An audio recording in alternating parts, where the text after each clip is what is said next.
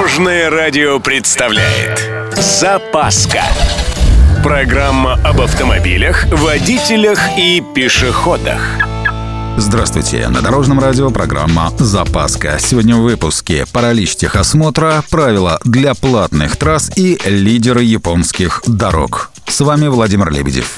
Поехали! Начнем с большой проблемы. Четыре дня подряд техосмотр в России был практически парализован. Проблема заключалась в сбое автоматизированной информационной системы, в которой оформляются диагностические карты. Она не позволяла загружать в себя информацию об автомобилях, прошедших ТО. Что-то похожее было в марте, когда система только-только начала работать. Но тогда система, грубо говоря, притиралась. Сейчас-то что? В общем, коллапс произошел на пустом месте. И, кстати, если бы 22 августа не случилось отмены привязки диагностической карты к оформлению договора ОСАГО, то это коснулось бы вообще всех владельцев транспорта. Едем дальше. Минтранс доработал новые правила проезда по платным магистралям. Ну, как доработал? В общем, в числе прочего из проекта изъята норма о том, что пользователи могут возмущаться. Чем? Да чем угодно. По сути, платный проезд — это услуга, и она может выполняться некачественно.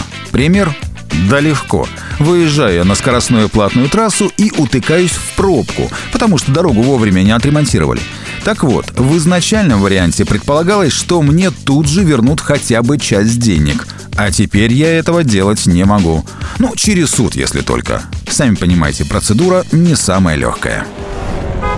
А теперь о всяких непонятностях. Российские автомобили вошли в тройку лучших компактных внедорожников в Японии.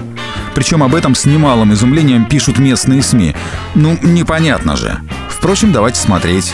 Из наших машин в рейтинге оказались Lada Niva Legend и УАЗ Hunter. Ладу там нежно любят еще с конца 80-х прошлого века.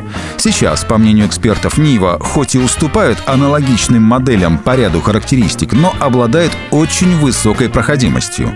А УАЗ Хантер помимо этого ценится также за вместительный салон и высокую надежность. И теперь вишенка на торте. Третьим автомобилем рейтинга стала компактная версия Toyota Land Cruiser. Вот вообще ничего не понимаю. Но приятно. На этом у меня все. С вами был Владимир Лебедев и программа «Запаска» на Дорожном радио. Любой из выпусков вы можете послушать на нашем сайте или подписавшись на официальный подкаст. Дорожное радио. Вместе в пути.